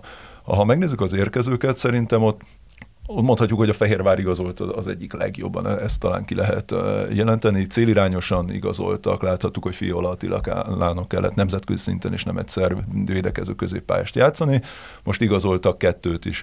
De hogy a Fehérvárnak meg is van erre a lehetősége, ugye két és fél milliót költöttek már előtte is, vagy összességében ebben a, a, az évben, többet, mint az összes többi csapat, és az, hogy egy huszonkét éves norvég fiatal ide tud érkezni a bajnokság hatodik helyezettjétől, egy olyan fiatal, aki ráadásul védekező középpályás pozíciójából közel negyven mérkőzést játszott, rengeteg gólt, gólpaszt adott, szerintem ez egy, ez egy fantasztikus dolog, szóval ott azért kevés rizikót látok én is, ahogy Zalán is említette az ő játékában, de Davy Floresről is ugyanaz elmondható, aki szeptemberben még játszik Messiék ellen, a válogatottban, Guatemala ellen folyamatosan nemzetközi szintéren mérettetik, ugye játszott már idegenlégiósként a honduraszi bajnokság mellett az amerikai bajnokságba, Vancouverbe, szerintem ő, ő mellett, és huszonhat éves, ráadásul nem idős játékosról beszélünk, a nyolcadik helyezett görög csapattól érkezett, szóval magyar szinten szerintem az ő játéka mellett sincsen olyan nagy rizikó, sokkal inkább látok bennük potenciált, mint bármelyik másik igazolást, a Fradi igazolásait kivéve. Debrecen, vadonatúj, minek nevezem ezt, tulajdonosi kör, ott, ott mi az elképzelés a klubról? Ott nem tudom, megmondom őszintén. A Debrecennél nem látom, hogy mi az irány. Nem tudom arról beszélni, hogy hol tudjuk. Akármennyire próbáltam, tényleg, tényleg, tényleg készültem az adásra, és próbáltam információkat gyűjteni, de egyszerűen nem látom, hogy a Debrecen mit akar, milyen irányba megy, hogy most akkor magyarokkal, magyar fiatalokkal, azokat kiegészítve minőségi külföldiekkel. Hát a van belőlük tizennégy. Stefan Loncsár és az Antonio Mancele igazolása az nem ezt mutatja, hogy... Azért mondom, hogy, hogy nem, nem, látom, nem látom az irányt, és picikét ez elkeserítő, hogy az a Debrecen, aki ugye azért uralta egy jó pár évig a magyar labdarúgást korábban, igaz, hogy volt egy aranygenerációjuk ehhez magyar játékosokkal, idáig jutott, hogy most arról beszélünk, hogy a Debrecen is a bennmaradás ellen küzd egy ilyen szép stadionban. Nézzük meg ezt a Paksot, amiről a beszélgetésünk elején azt mondtátok, hogy tulajdonképpen az egyetlen olyan klub, ahol valós elképzelés van, és Zalán még dicsérted is őket, hogy most már odáig is értek, hogy három vagy négy játékost értékesítettek is, tehát van saját bevétel, stb. Azért viszont egy elképesztően túllőtt iksz gé-t mutatnak tizenhat forduló után, tizenkilenc egész nyolcvankilences iksz gé-re. Most már szakmáról beszélünk. Jöttek huszonhét gólt, igen, csak kicsit keverem igen, itt igen. A, a kártyákat. Tartható-e ez a, a nyolc gólnyi differencia pluszban, hogy sokkal több gólt lőttek, mint ahány minőségi helyzetük volt, azzal, hogy mondjuk azért túl sok játékos nem igazoltak, érkezett Haris Attila Soroksáról és Kribek Alen Puskás Akadémiából, illetve Balázs Józsefet kapták kölcsönbe az em té ká-tól. Zárójelben csak egy kérdést tőlem, az iksz gé, ez mániám nekem, hogy az iksz gé-vel kapcsolatban számolja azt is az iksz gé, amikor egy rossz lövés megpattan és gól lesz belőle. Nyilván annak, annak a helyzetnek is ad, ad egy számítunk, annak azt a helyzetnek is, hogy egy borzasztó harmincról valaki, mint menne a lelátóra a labda, de beleér a védő, és a két lábak között a kapusnak bemegy, akkor... De ezek szóval ezek statisztika, ne... statisztika, azok, nagyon egyszerű példát mondok, a tizenegyest, ugye, büntetőt nulla egész hatvankilenc vagy hetes iksz gé-re mondja, mert egyébként százból hatvankilenc hetven tizenegyes lőnek be. Ilyen egyszerű matematika. Akkor nagyon kevés iksz gé, de kap a, kap a rossz lövés is. Hát meg össze kell hasonlítani legtöbbször ugye az iksz gé on target, ami eleve igen, a kapura, kapura megy, megy, és akkor igen, kapsz egy ez, ez lehet, lehet, lehet tovább bontani, mert most már az iksz gé-ből is van, vagy négy. Mindegy, ezt csak így zárójelbe szerettem volna. A, a visszatérve az igazolásokra, én azt, ez inkább azt mutatja nekem, hogy most jelenleg a pas készen van. Nem nagyon volt szükségük nekik olyan játékosra, akit azonnal a kezdőcsapatba kellene berakni. Itt én úgy gondolom, hogy talán Skrivekalen lehet az a játékos, aki ha visszatér ahhoz a formájához, amit láttunk tőle az Zalaegerszegen, akkor lehet akár erősítése is a Paksnak. Egyébként a Paksnak van egy alapcsapata, ennek köszönheti azt, hogy stabilan ott tud lenni az en bé egyben folyamatosan, és ennek köszönheti azt is, hogy ezek tapasztalati játékosok mellett van lehetősége beépíteni egy-egy fiatalt, és szerintem itt is a kulcs, hogy nem lehet berakni hatot egyszerre. Nagyon, nagyon fontos az arányoknak, a megta- hogy, hogy ezt meg kell tartani, ezt az egyensúlyt. Ö, ugye beszélhetünk arról is, hogy nem mindegy, hogy milyen pozícióba teszel be egy játékost, ugye azért kulcspozíciókban, a tengelyben nagyon, na, azért nehezebb. Az, az elején egy játékosnak azért idő kell arra, hogy beépüljön, úgyhogy ezeket hát, nagyon nehéz. Vagy ezeket... kell egy gerinc, egy igen, tengely igen, rutinos kell, játékosokból, védő, középpályás, támadó, akik mellé tudsz fiatalokat beépíteni. Igen, és én azt gondolom, hogy a Paks ezt, ezt nagyon szépen felépítette az elmúlt évek során. De tény is való, hogy bármelyik csapatról beszélünk, a tizenkét csapatos bajnokság miatt mindegyiknél ott van az a veszély, hogy egy rossz széria miatt oda tudsz kerülni alulra, és hogyha nem tudsz kimászni a gödörből, akkor akár ki is eshetsz. És ez fenyegette ez a veszély a Paksot is az elmúlt években, hogyha erről beszélünk. Ö, úgyhogy ö, nem lehet ezt az eredménnyel összeegyeztetni azt, hogy te neked van egy koncepciód, de tény is való, hogy a Paksot dicséret illeti azért, hogy amellett, hogy csak magyarokat alkalmaz mellette, én most azt látom, hogy olyan játékosokat próbálnak berakni, akikben van értékesítési lehetőség is. Hát meg átalakuláson esnek át azért a Bognár Gyuri hagyatékát áttranszformálni egy szervezettebb csapattá, amivel próbálkozik tulajdonképpen Waltner Robert, azért nem egy egyszerű feladat, és szerintem ennek köszönhetően játékot játszott. Igen, és enne, ennek köszönhető szerintem ez a, ez a hullámzása is a Paksnak, hogy az első négy forduló jó kezdték, nem kaptak ki, megint nagy remények, aztán jött pár vereség. Most, ahogy néztem, itt a legutóbbi hét fordulóban csak kettőt nyertek meg, és hogy ez a hullámzás valószínűleg jellemző lesz rájuk, de ők itt, mint ilyen stabil középcsapat, szerintem bőven meg tudnak maradni. És, és én mindig örülök, amikor, amikor tényleg ilyen új nevek, mármint a, csak az en bé egyet követők számára új nevek, hiszen Haris Attila is azért Soroksáron végigjátszotta stabilan, magabiztosan az en bé kettes szezont, jelennek meg, vagy éppen Allennek a, Sribek Allennek a, a feltűnése, ami egyrésztről furcsa is számomra, hogy egy Puskás Akadémiánál, ahol nyilván picit magasabb a, a léc, de hogy mégis egy akadémia és egy ilyen tehetséget így engednek kicsúszni a, a kezükből egy, egy, egy picit, de hogy ő is kap egy második lehetőséget, és tud bizonyítani. Ráadásul azért ez a tengely... Meg ő dolgozott a Waltner Robival, bocsánat, Zalaegerszegen, szóval itt arról beszélünk, hogy az igen, edző valószínűleg nyilván ismeri a játékost. És bíznak oda benne, oda végleg hogy... ment, ugye? Végleg ment, oda nem kölcsön. Így van, ráadásul a teljes átigazolás. De hogy az mennyire dicsérendő, hogy ugye ismételten a Paksból kikerülő játékos a vezeti szerintem a góllövő listát. Igen. Uh, megint visszautalnék az elejére. Rudi, azt mondtad, hogy abszolút passzív, kudarckerülő csapatok jellemzik a, az en bé egyet, kivéve az ötödik Zalaegerszeget, amely például a pé pé dé á mutatóban, ami a nyomásgyakorlást, a letámadást, a nyomásgyakorlást jelenti, az é té-et csak a Puskás Akadémia és a Ferencváros előzi meg, a védekező párharcok megnyerését tekintve hatvanhárom százalékban pedig senki. Tehát a legtöbb védekezési párharcot a Zalaegerszeg Bisz, ö, mutatja föl. Nagyrészt annak köszönhetően a csapat többnyire letámad, elől van, magasra tolja a védekezést, a védők lényegében szinte egy az egyben védekeznek.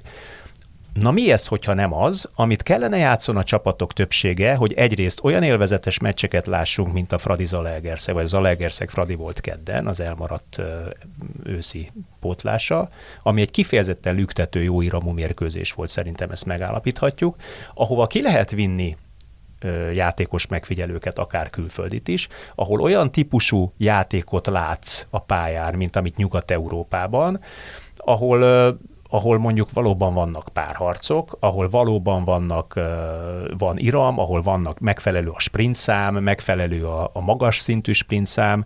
A Zalaegerszegnek egyébként is, ahogy látom, viszonylag rendben kezd lenni az a fajta filozófia, hogy sok fiatal játékost épít be, és ez most találtak egy olyan edzőt, aki ezt elég magas szinten is csinálja, Ricardo Moni személyében. Mit láttok az Zalaegerszektől, amikor meg ugyanúgy benne van az a veszély, hogy hat pontra van a kieső helytől? Hát mind a ketten érdekeltek vagyunk egy picikét, ugye az Zalaegerszegen van nekünk is játékosunk, és azért napra kész vagyok azzal is, hogy Ricardo Moni micsoda edzés mennyiség, és micsoda edzés munka van a csapatnál. Kőkemény. Igen, ezt... Ez nagyon-nagyon kiemelkedik a, a magyar mezőnyhöz képest, és szerintem ez igénylik is a, ezek a fiatal játékosok, úgyhogy én azt gondolom, hogy itt egymásra talált. Hát meg nem, hogy igénylik, beleálltak, és most már kezdik elbírni ezt az edzés mennyiséget, az első három-négy hónapban azért azt lehet mondani, hogy térdükön jártak sokszor. Hát most is láttam a Fradi ellen görcsölő játékost. A hullámzásuk is. Igen. Igen, igen, igen itt, a, itt arról beszélünk, hogy, hogy egy, az edző személye megint. Ugye visszakanyarodunk oda, hogy, hogy az edző határozza meg azt, hogy illetve nyilván az edzőnek el van mondva, azért van hozva egy edző, hogy szeretnének vele ilyen irányba elmozdulni. Én azt gondolom, hogy Dragoner Attila érkezésével is ugye elindultak egy olyan irányba, ami pozitív. Az Attilánál lehet érezni azt, hogy próbálják igenis a magyar fiatalokat odavinni és lehetőséget adni nekik, és ehhez egy olyan edzőre volt szükség, aki ezt megmeri csinálni. És mellette még olyan játékot is próbál velük játszatni, ami, ami működőképes lehet. Veszélyes játék, ebben az idényben még nem volt olyan ö, negatív szériája az Zalaegerszegnek, ahol kiderülne az esetleg, hogy na most ebben a helyzetben hogy kezeljük, ebben a helyzetben is itt megmaradunk, és ugyanúgy megvá- felvállaljuk ezt a kockázatos játékot, vagy akkor egy picikét eredménycentrikusabban és óvatosabban játszunk. Úgyhogy ez még nekem, még számomra nem derült ki, de tény is valahogy nagyon jó nézni az Zalaegerszegnek a mérkőzéseit, lendületesek, bátran futballoznak, és, és tényleg az, hogy, hogy van benne két-három olyan magyar fiatal, akikről beszéltünk, hogy ha ők üzleti alapon próbálnak gondolkozni, akkor lehet értékesíteni őket majd a későbbiekben. Eddig többnyire a Zalaegerszeg kölcsönvett fiatal játékos szántóregő, imént említett Skribek Alán máshonnan, és játszatta vagy fölépítette őket más klubok számára. Most, minthogyha inkább saját játékosokkal próbálná ugyanezt. Ez vezethet oda, hogy valóban az a kép kezd kialakulni a Zalaegerszegről, hogy ők csinálják azt, amit kellene, szerintem ezt saját véleményként nyolc mondom. Csapatnak legalább. Minimum nyolc csapatnak, kilenc csapatnak csinálni, hogy saját utánpótlásból csapatot építek, játékosokat értékesítek utána? Hát meg ilyen szemlélettel bírok meg, azért. Meg így, így azért ez nagyon, nagyon kellett ugye Ricardo Moniznak a, a, a személye, ahogy Zalán is említette, aki ezeket felmeri vállalni. És ne felejtsük és... el még egy szemét, ott van egy, egy Márkó, nem, nem tudom a vezeték nevét, erőléti edző mellette. Szintű, aki, aki szintű, valami elképesztő komoly tudás nem, birtokosa. Hát erről beszélünk. Szerintem tudást, egyedülálló tudás birtokosa. Szinte egyedülálló tudás birtokosa. Bocsánat, amikor edzőről beszélünk, akkor nyilván most más stakális tábról beszélünk. Igen, igen. Hogy, hogy mennyit számít, és itt két-három pozícióra beszélünk, ahova tudást integrálsz, és ez már milyen változást uh, tud hozni. És valóban az Zalaegerszeg szerintem egy ilyen üdes színfoltja a, a mai labdarúgás egének. Bármi is lesz a vége ennek Bármi a történet. Is lesz a, a vége, de hogy náluk sem érzi azt az embert, hogy itt akármilyen veszély lehet, még ha pontban, nyilván akár még lejjebb is csúszhatnak egy picit, de ha látta bárki a Fradi elleni mérkőzésüket, vagy az előtte lévő három fordulóban ugye gólt sem kaptak, pedig milyen bátor játékot játszanak, és ők aztán elég magas egyébként el. A clean sheet számuk. Igen, szóval nyilván rájuk is jellemző picit ez a, ez a hullámzás, de az Zalaegerszeg az a csapat szerintem, aki ellen a bajnokságban, még a Fradi sem mehet biztosra, és ha most sincs ez a, nyilván a Fradinak volt több lehetősége, de, de ha nincs ez a kétes megítélésű tizenegyes, azért, és voltak még pluszban az Zalaegerszegnek a, a helyzetei. Három minőségi lehetőség a Fradinak, volt, hát teljesen mások a nyilván a, a mélysége a, a Fradi keretének. Szóval ez egy teljesen döntetlen szagú mérkőzés volt, szóval még ellenük még a Fradi sem mehet pláne idegenben biztosra, úgyhogy ami Zalaegerszegen most zajlik, szerintem az egy kifejezetten jó és értékelendő folyamat. És reméljük, bocsánat, reméljük, hogy működni is fog, és példát szolgál. Hát reméljük, a, hogy a tulajdonos úr nem ijed meg, mondjuk három vereség után, és nem zavarja el az edzőt, és nem hoz egy biztonságos magyar uh, rutinos edzőt. Igen, de ennyi, ennyi clean sheet mellett különben a Fradi és az Újpest után ugye a harmadik legtöbb helyzet kialakítással, kaputáltal lövéssel rendelkeznek. Szóval ők tényleg hozzák azokat a számokat, amelyeket mondjuk egy ilyen volumenű csapatnak nemzetközi téren is kell hoznia, és össze lehet hasonlítani bármilyen nemzetközi mutatóval. Alsóház. A Puskás, negyedik Puskás az, hogy Jonathan Levi személyében elhozta a svéd bajnokság legjobb szélső statisztikával rendelkező játékosát. És nagyon érdekes, hogy, hogy a, az elmúlt öt év alatt tizenkét labdarúgó érkezett Skandináviából Magyarországra. Javarészt egyébként a top csapatokhoz. Ez azt jelenti számomra, hogy a magyar top csapatok, vagy maguk a top csapat, vagy top költségvetéssel rendelkező csapatok, inkább így fogalmazok, képesek most már megvásárolni skandináv országokból kifejezetten jó mutatókkal rendelkező futballistákat.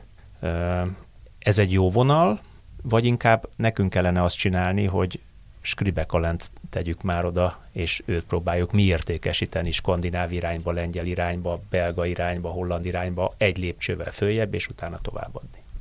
Picit ördögi körnek érzem ezt. Skandináviából ugye sokszor télen is igazolják ráadásul ezeket a játékosokat, hogy tudni kell, hogy Skandináviában több olyan bajnokság is van, ahol ugye január-decemberben zajlik a bajnokság, és ugye vagy lejáró szerződésről beszélünk, ugye igen, valamilyen szinten mozdíthatóbbak a skandináv játékosok télen.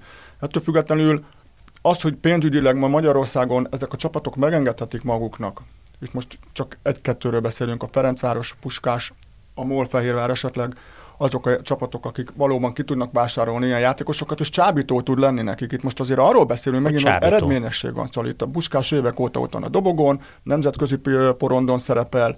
És azt az, az most már hozzá kell tegyem, mert, mert el szoktam mondani, hogy korábbi években én nagyon sokat kritizáltam a Puskás Akadémiát a játékos politikája miatt, de amióta ez a szlovák edző van, azóta azért folyamatosan öt-hat magyar játékos, és többségében saját nevelésű játékos játszik a Puskásban. Ő a legrégebben ugye az edző közül a Kispadon. És, és ezt, ezt, én, ezt én pozitívnak értékelem, még akkor is, hogyha azért a Puskás Akadémia magyar típusú játékos, vagy saját nevelésű játékost, most a Skribeket értékesítették, ha jól tudom, de azért ezen a téren nem jár még élen, tehát ebben még biztos, hogy fejlődnie kell, hogy úgy futtasson föl akadémiaként játékost, úgy építsen be a saját csapatába, vagy úgy adjon kölcsön, majd vegyen vissza, hogy utána, utána ő, ő hozza, neki hozzon anyagi hasznot.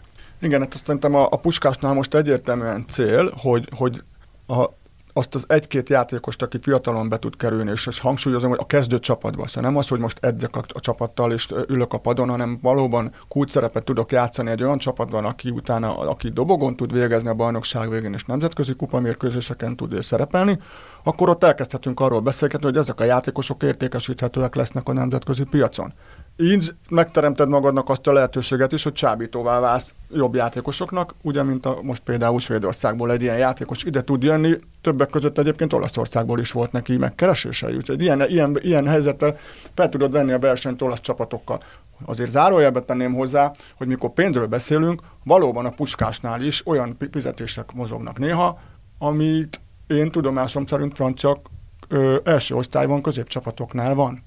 Nem azt mondom, hogy minden játékos, de egy-egy játékosnál ilyen, ilyen pénzekről beszélünk, szóval pénzügyileg max abszolút tud versenyezni, és hogyha egy ilyen játékosnak még, akinek most top mindezt, mindezt nyolcszázkettő nézővel, azért ez elég döbbenetes. Mondjuk a francia bajnokság középcsapatában van mondjuk átlagosan húsz-huszonegy ezer néző a francia bajnokságban.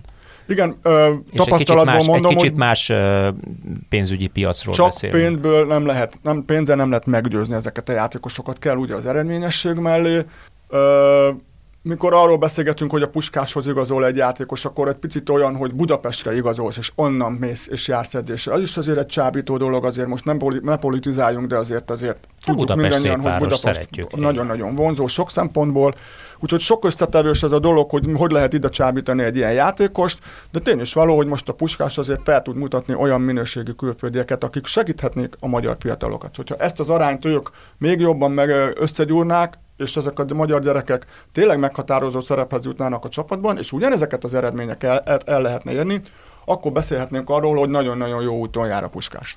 Azt nem szabad elfelejteni azért, hogy Jonathan Levy ugye a Norrköpingből jött, amely tizenkettedik helyen végzett a svéd bajnokságba, és egy olyan csapat, még, még a magyar is, amely ugye nemzetközi porondon szerepel, azért ez jelenthet előrelépést a, a, a, a számára. Kupa, kupa Sőt, a, azt mondom, hogy lehet, hogy még mielőtt elmenne egy szériá csapathoz, vagy bármely top bajnokságban szereplő, nyilván nem top csapathoz, de mint tudom, közepes szintű csapathoz, egy jó ugródeszka is. Megmutathatja a... magát a harmadik számú európai sorozatban. Abszolút, reményei szerint. Abszolút így van.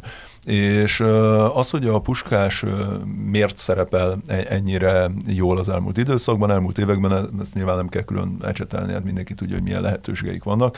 Viszont ugye több mint nyolc millió eurót költöttek az elmúlt években játékos vásárlásra, míg valóban eladás terén három és felett tudtak felmondanából is, ugye Sallai Roland kétezer-tizenhét-tizennyolcas szezonban adták el, ugye a Rolit volt a legutolsó, a legutóbbi eladás a, a Puskástól, ami azt mutatja, hogy azért ezen a területen nekik is van még hova fejlődni, pláne kiemelt, kiemelt akadémiaként.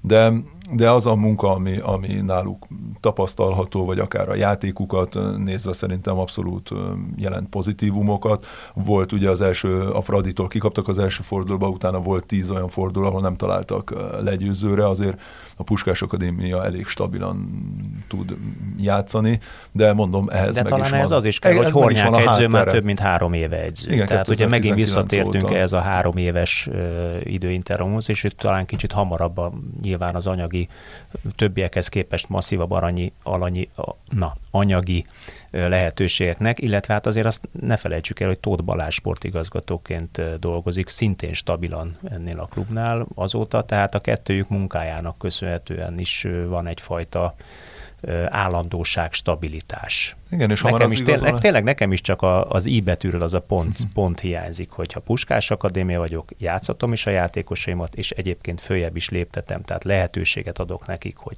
itt a komáromi gyerek, akinek, akinek most már lassan, ugye kétezer-kettes, tehát most már huszonegy éves, tehát legjobb korban, amikor el kellene adni nyáron mondjuk egy ötszázezer, hatszázezer euróért egyel magasabb bajnokságba. Ahogy ne álmodjunk neki... róla másfél milliót, mert lehet, hogy annyit fog érni majd két év múlva, de magyar bajnokságból láthatóan nem tudsz. Igen, de mondjuk, hogyha a Komáromi ö, sokkal több lehetőséget kapna, és eljutna arra szinte, hogy meghatározó játékos tud lenni a csapatban, akkor esetleg be tudnak kerülni a válogatottba is. És, és akkor, akkor ott már beszélgethetünk másfél millióról. Mert hogyha te húsz évesen, tizenkilenc évesen en bé egyben meghatározó játékos vagy, dobogóért harcolsz, nemzetközi kupában szerepelsz, és még a válogatottba is bemutatkoztál, akkor beszélgethetünk ilyen összegekről. Igen, és valószínűleg ez kellene ahhoz, hogy azokat a sztereotípiákat, amelyek hol jogosan, hol kevésbé jogosan ugye megjelennek a Puskás Akadémiával kapcsolatosan, ezeket egy picit eltöröljék, hogy így koncepció szintjén azért én mindenféleképpen ebbe látnám a, a jövőt, hogy minden lehetőség megvan most már a Puskás Akadémiánál ahhoz, hogy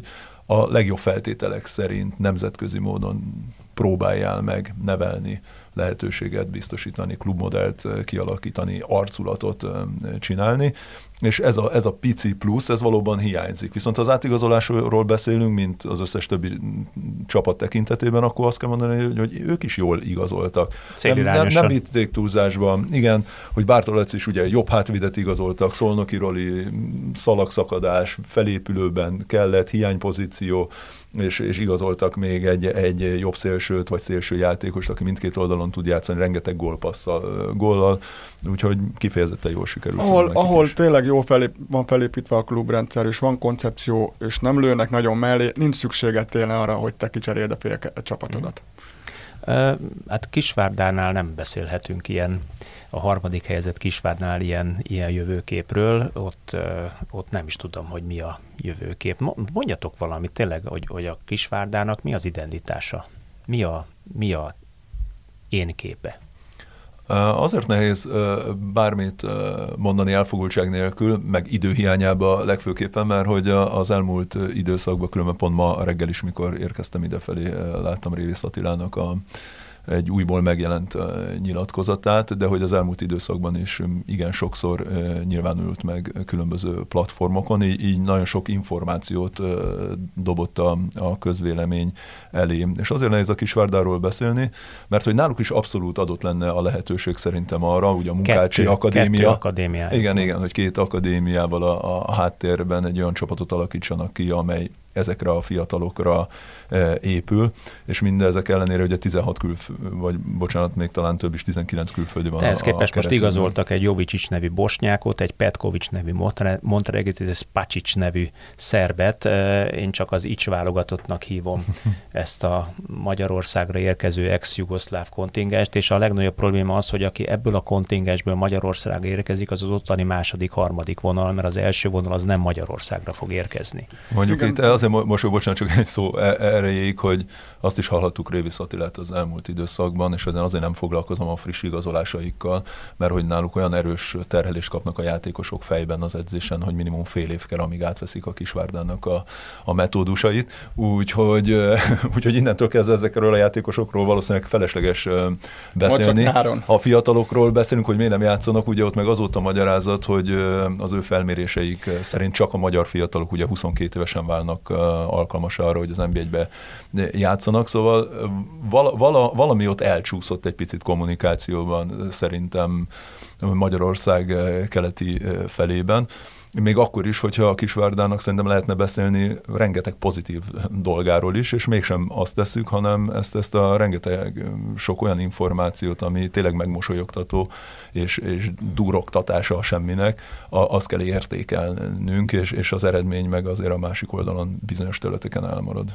Ezzel szemben Kecskeméten fiatal magyar játékosok, magyar játékosok második hely. Igaz, hogy ők mondjuk pont az Újpesttel ellentétben pedig hát nagyon-nagyon túllövik magukat mutató tekintetében. Kevés helyzet, rengeteg gól. Tartható ez a második hely, úgyhogy tulajdonképpen nem nagyon érkezett erősítés még Kecskemétre, és Szabó is elment, visszament Fehérvárra.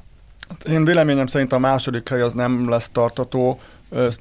Ugye beszélünk sokat arról, hogy első évben, mikor feljutott csapat, akkor az, az első évben úgymond egy picit ijegységből mindig túl, szerel, túl teljesít, és akkor vannak mindig olyan, ilyen jó, jó, jó pozíciók. A bajnokság végéig kitarthat szerintem ez a teljesítményük, de, de szerintem a dobogót azért nem fogják tudni megtartani. Ettől függetlenül ők ezt az évet, ezt abszolút azt mondom, hogy zseniálisan teljesítik, zseniálisan hozzák le, nem fogják tudni elrontani szerintem ezt tavasszal. Az is egyébként sokszor egy erősítés, hogyha egybe tudsz tartani egy csapatot. Abszolút, ugye, és van, van játékkoncepciód, és ami, ami kifejezetten látszik egyébként, hogy nekik van játékkoncepciójuk. Van, tudjuk, hogy mit látszik, hogy mit akarnak játszani, hogy látszik az, hogy minden játékos tisztában van vele, ez is fontos. És, és, és igenis bemerik rakni azokat a fiatalokat, akiket miért nem találtak meg korábban más en bé egyes csapatok. Szóval nekem ez a furcsa, hogyha arról beszélünk, hogy ilyen scout hálózat, meg ilyen rendszer, meg ilyen, ilyen monitorozás, akkor miért nem találták meg korábban ezek az en bé egyes csapatok, ezeket a magyar fiatalokat? Miért beszélünk mindig arról, hogy huszonkét évesen fog csak beérni, miért nem lehet kipróbálni korábban? Picit kényszerből is a Kecskemét, mert nyilván a pénzügyi hátterével, meg azzal, hogy ő kijelentette, hogy nem, szintén nem nagyon szeretne külföldiekben gondolkozni, ezzel egy picit ugye szűkültek a lehetőségei, és egy olyan helyzetet teremtett magának, hogy megadja a lehetőséget, és ezek a gyerekek bizonyítanak. És én ennek azért örülök, mert ez mutatja azt, hogy a Zalaegerszeg is bemeríteni helytelenek a gyerekek, a Kecskemét meg tudja csinálni, Paksis épít be egy-két fiatalt. Itt van az út, akkor miért nem lehet, akkor most vannak már tényleg olyan pozitív jelek, hogy miért nem, akkor tessék ebbe az irányba jobban elmenni. Persze érintjük majd az utánpótlást is, hogy itt ehhez szükséges az, hogy olyan fiatalok jöjjenek ki az akadémiákról, akik azonnal hely, bizonyítani tudnak. Egy, egy mondat erejéig, most ugye lezártuk, már végmentünk az összes csapaton ebben a maratoni beszélgetésben.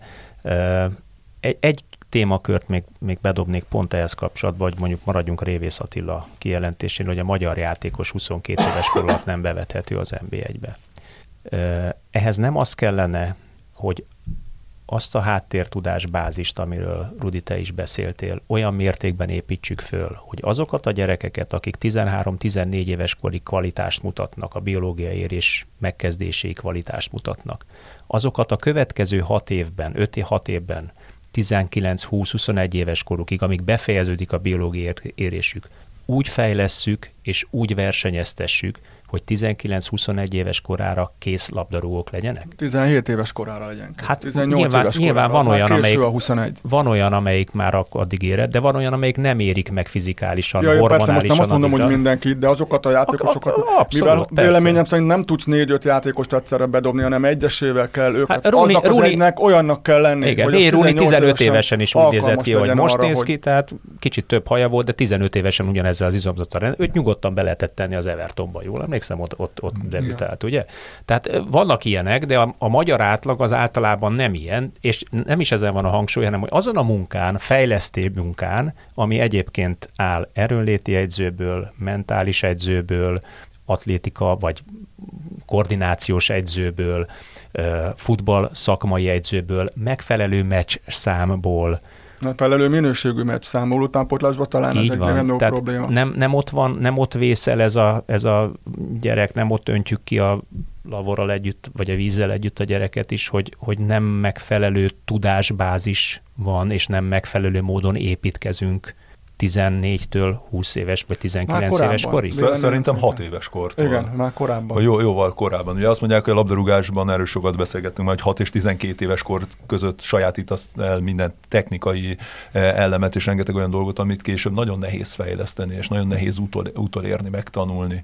Hogy én, én pontosan ezt látom, és azért mosolyogtam Révész Attila kijelentésén, mert ugye a antropometriai vizsgálatokra hivatkozva mondta ezeket a dolgokat, de ha jól emlékszem, Zalán, de javíts ki nyugodtan, hogy a mikorunkban is voltak ilyen, ilyen vizsgálatok, és soha nem mondták, hogy négy évvel ellennék, igen, ellennék maradva akár a szlovák, vagy akár a határ túloldalán az ukrán játékosokhoz mérten. Szóval valószínűleg ugye ezek a dolgok, amikor mindig bedobnak ilyen kifogásokat, mely kifogásoknak hívom ezeket, akkor ez picit azt mutatja, hogy miért nem vagyunk képesek, erre próbál magyarázatot találni, miért nem vagyunk képesek játékost nevelni, és ilyen támogatottság mellett fiatalokat nevelni. Hogy nem ezt kellene nagyobb megnézni? Nagyobb számban, mert vannak, csak ezt nagyobb számba én, kellene. Én, én inkább azt, hogy, hogy esetlegesen Hogy miért nem ezt nézzük meg, hogy, hogy igen, hogy, hogy működik, hogy miért, miért van az, hogy most már bármely ország futballjában az igazán tehetséges játékosokat, az Zalán is említi, tizenhat, tizenhét, tizennyolc éves, már tizennyolc éves már későn számít, a top bajnokságokba is bedobálják. Hát egyébként nekem nem mondja senki, hogy a Gábi például, vagy a Pedri, az fizikálisan érett volt arra, hogy betegyék a Barcelona első csapatába. Tehát ezt nekem Iniesta, senki nem Iniesta mondja, ez senki nem, Iniesta Iniesta de senki nem mondja, hogy az, az megvolt az a gyerek súlyban fizikálisan, ahogy Magyarországon gondolkodunk egy, egy futballistáról.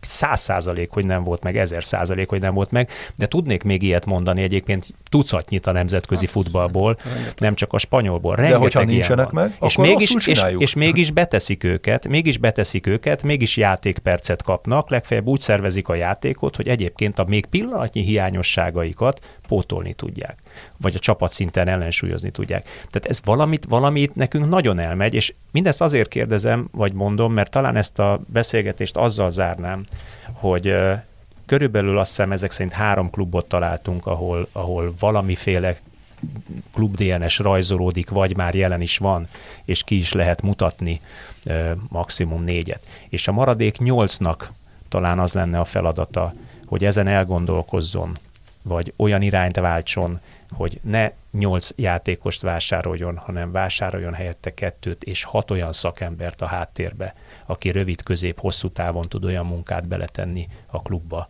aminek tetten érhető pénzügyi eredmény lesz majd a sor végén. No, kedves hallgatók, Rudi, Zalán, köszönöm szépen, hogy itt voltatok velünk, maximálisan kitárgyaltuk ezt a en bé egyes szezonkezdetét. Én arra bíztatlak benneteket, hogy legközelebb is hallgassatok minket, mert az Ittszer új adás jelentkezik hamarosan. Köszönjük szépen, sziasztok! Sziasztok! Viszont!